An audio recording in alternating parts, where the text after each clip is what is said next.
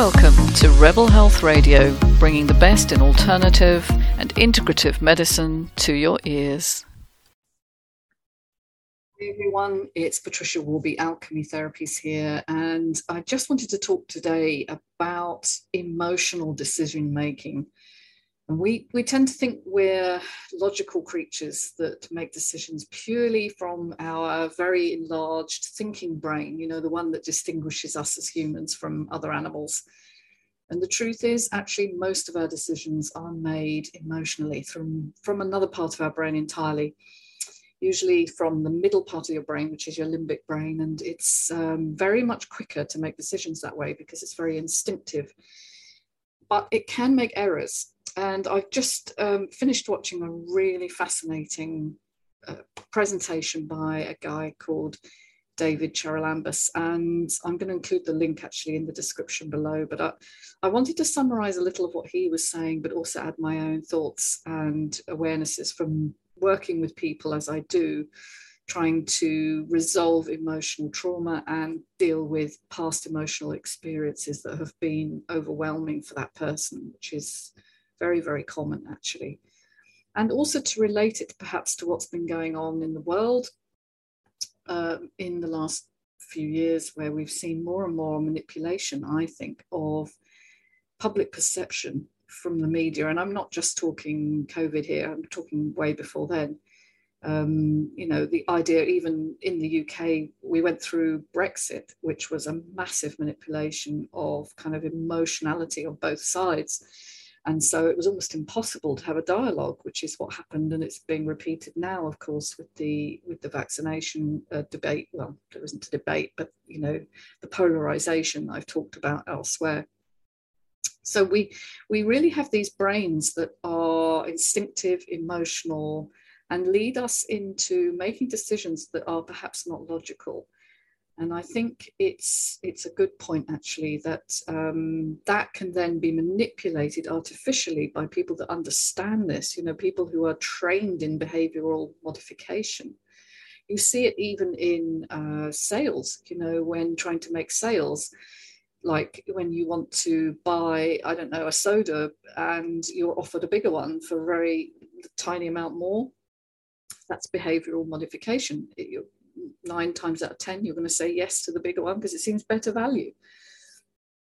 People in marketing know this, um, and certainly governments know this because they're advised by people that are trained in these kinds of manipulations.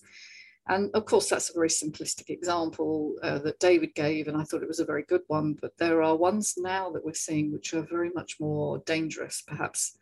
Um, the manipulation of perception so, not just um, your purchasing choices, but how you see yourself. And that's something, of course, that I work with on a one to one basis when I work with people is that they're often full of shame. They often have experiences that taught them that they were not enough, that life is difficult or, or suffering is normal. Um, and, and my job is really to lead them very gently to feeling more in tune with the truth of who they are and less about the beliefs that they had, adopted to survive their situation when they were young. Governments can do this also by changing perhaps um, the way you feel about yourself in relation to others. So, the identity that you adopt, for, for instance, in the early part of the pandemic, we were all uh, encouraged very strongly actually to go and clap for carers, which I did and many people did um, on a Thursday evening it kind of became a weekly event. And the idea there was to signal to other people that you cared and that you were all in this together. And that was, for a while, it was a laudable aim. Um, it didn't actually stand up because then a few months later, they were offered the most uh, derisory pay increase, uh, which didn't even take into account inflation. So clearly, this was not about uh, how much the government cared about the NHS. Uh, the public health system in the UK, but it was all about social signalling that we we seem to care, um, and the reality was not not very much actually.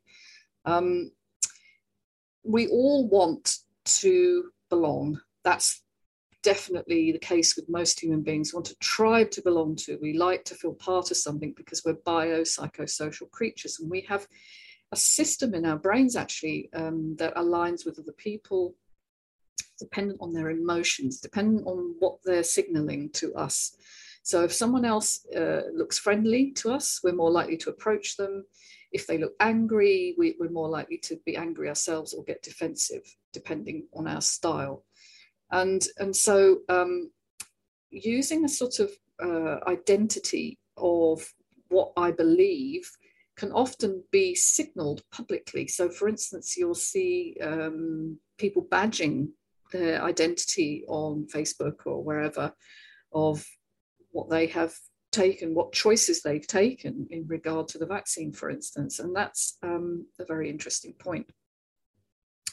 You know, that, that I'd never seen up to this point in time. I hadn't ever noticed people badging anything else, but it seemed like it was a moral decision. And so that was very clearly being signaled. And many of us felt pressure to do the same and kind of take this up as a, as a cause. Now, understand that um, the problem is it's never enough. It's never enough whether you have you start off with the right reasons. If you you're having uh, you're following the, the narrative, you will get to the point where the narrative just keeps shifting, and so whether you wear masks all the time or you wear two or or whatever, it, it seems like you're never satisfied because um, a very important point David made, which I thought was so brilliant, was that it satisfies a sort of the want of safety to say do this and you'll be fine but it doesn't satisfy the need of safety because it, it actually um, does not supply the safety that it claims to uh, as we're seeing now as restrictions in the uk are, are being released you'll see people don't feel safe many people commenting you know they still don't feel safe because they've had such a huge amount of, of fear driven narrative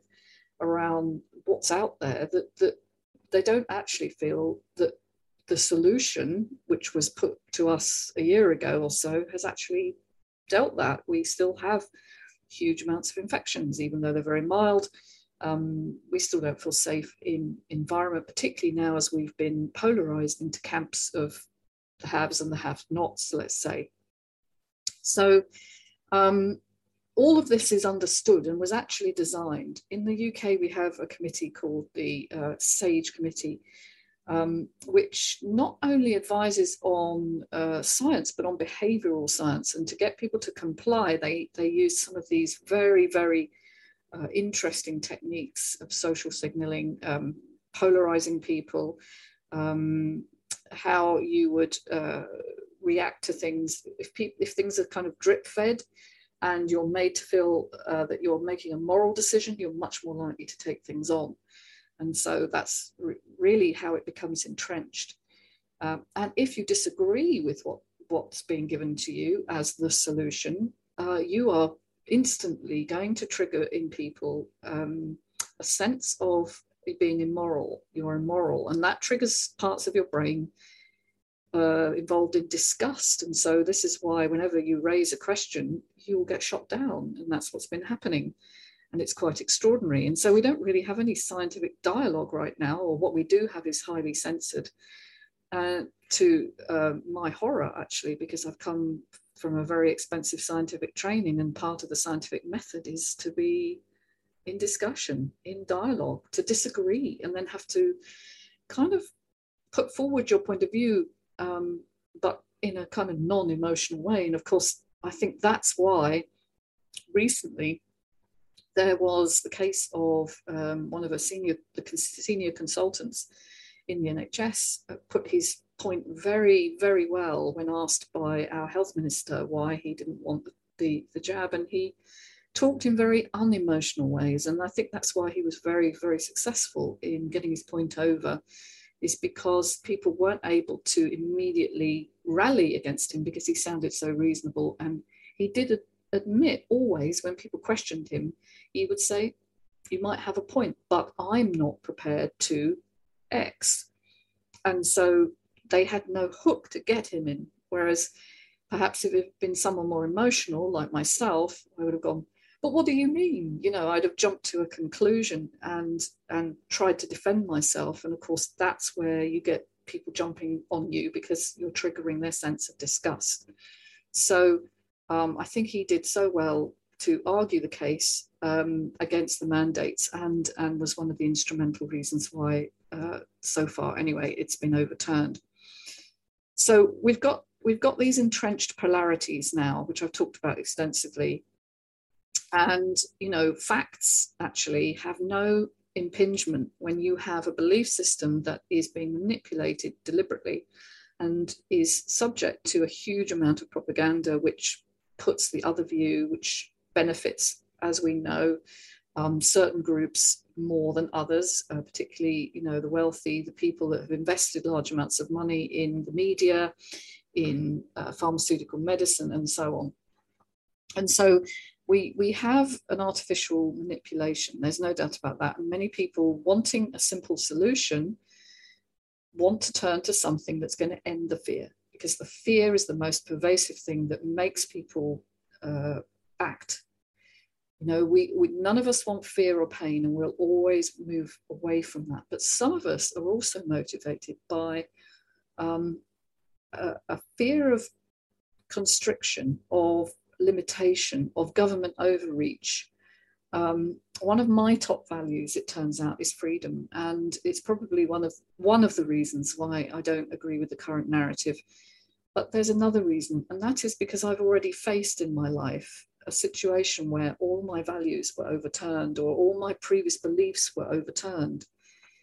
I've talked about this before in other videos, but how I became ill uh, with a chronic fatigue style illness when I was sort of early 30s and turned to medicine for help, which I had been trained in and, um, you know, I had firmly believed in all my life that you got ill, you went to the doctor, you, you if the doctor couldn't help, you got secondary uh, consultancy and you found what the problem was and it got dealt with.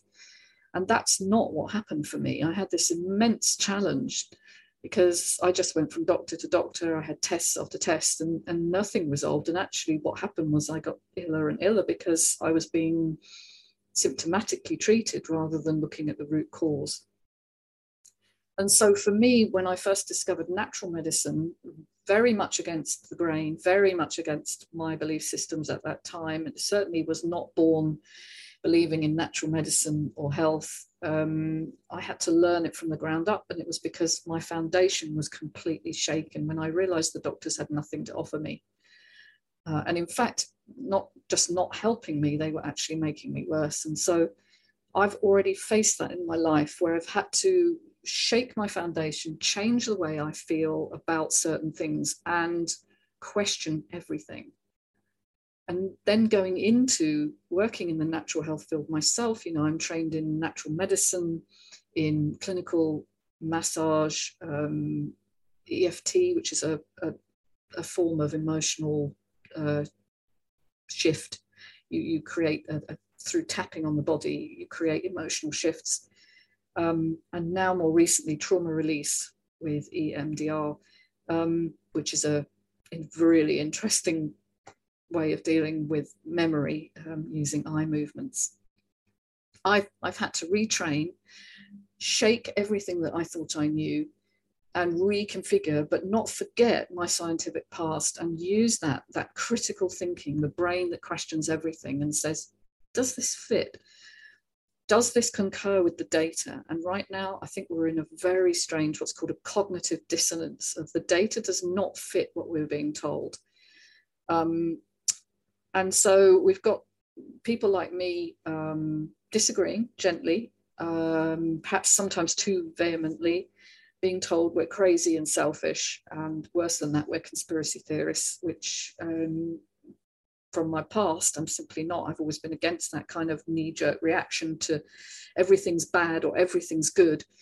Uh, or everything is being manipulated by them, whoever they are, um, that doesn't fit with my worldview at all. I see human beings as much more complex, as systems of government, of policy, of business are all very, very convoluted and complex and cause humans to make decisions which don't always seem logical. And I see them as very vulnerable, actually. Um, so conspiracy doesn't really fit with my worldview. I, I always think that I believe in humans far too much as, as agents of change. So um, we've had we've had the, the, this vast amount of money poured into systems, somewhat government supported, that enable conformity, the movement towards everybody doing one thing, uh, would have got quite extreme actually. If you think about what would have been possible at the beginning of the pandemic and what's possible now, you'll see that people over time, this drip, drip feed of fear, have got used to the levels of restriction and actually fear the relaxation. Um, and so we're seeing more guilt, more shame as, as people want or either some people want to come out of the situation we're in, other people want to stay where we are. Uh, and there's a lot of guilt tripping and, and shame, use of shame to keep people in line. And we're, we're seeing that more and more. And it's completely irrational because it's based on your emotional brain. So that's never going to be a good place because that shuts down your cognitive capacity.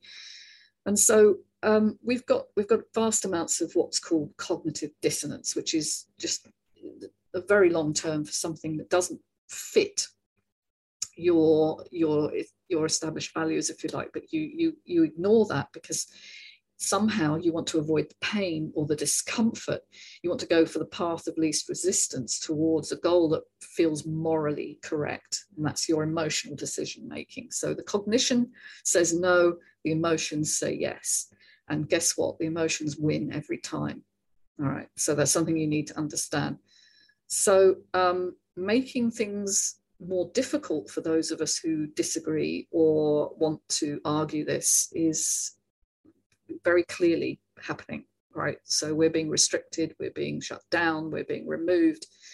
Um, it's it's a, a really difficult arena to be speaking out in, and you'll see many of us are, are doing our best without um, provoking some sort of uh, you know obliteration, which has been going on.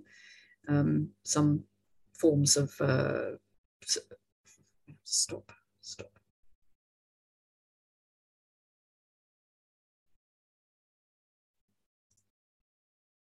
Some, some sort of censorship which is going on uh, under the radar. Actually, most people don't even understand, but uh, it's it's going on all over the place if you disagree.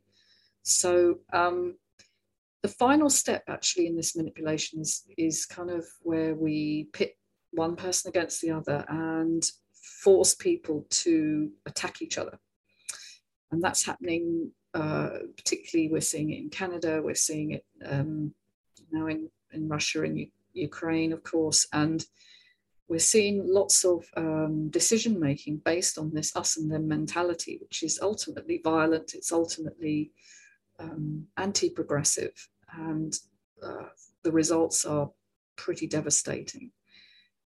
Now, um, the way to break this down, because I want to finish up with um, the, the positive really, is, is to ask people what they mean when they come back with these knee jerk emotional reactions and and get some sort of dialogue going which enables you to agree on common points so most of us attack from the points of which we disagree. And we don't try and make connection with the things that we can actually agree on. And so in this health arena right now, we can all agree that the health systems of our nations are struggling, that we're overwhelmed with sickness and health is largely ignored. Um, we could all agree that there, there must be a better way a way forward that enables our health systems to be more fit for purpose, that allows greater, not just greater investment in terms of money, but investment in terms of uh, public policy, you know, making uh, our lifestyles more uh, accountable to uh, what we can do at home to promote health and well-being you know so making people walk more by encouraging less car journeys for instance um, uh, encouraging healthy eating and so on, which we kind of we pay lip service to in this country, but it's not really done. And just understanding that there's no single cause to any of this as a problem. We can't say it's this thing or that thing. We can only say that it's a vast array or confluence of different inputs that are kind of taken together by the brain and the perception is made uh, according to your past experience of course. And so for people who've never had to doubt that governments have their best interests at heart or that medicine is seeking to solve every problem efficiently and, and well um, then what's going on would seem logical. Uh, but for me, who's faced this decision many times in my life, and I've worked with hundreds of people who've also faced this decision, where you see that medicine has been co opted, has been bought out by vested interests. Maybe that's a point of agreement, actually, it might well be one that we can say that vested interests and profit have become the motive of healthcare in most Western countries. And is that something we want to tolerate? So that would be a good uh, discussion point for all of us, I think. But just looking for simple answers is never going to give us what we want. And learning to move beyond your classification or your identity, which says I am a something, into I'm open. I'm open to questioning stuff and seeing where that leads me. I think that is where we need to go away from this divide and conquer towards meeting somewhere in a set of shared values. And we need that discussion. We need that so badly right now. Um, and I hope this video makes some contribution to that.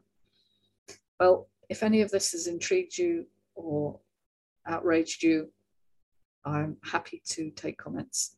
Take care, everyone. Contact me through alchemytherapies.co.uk. Bye for now.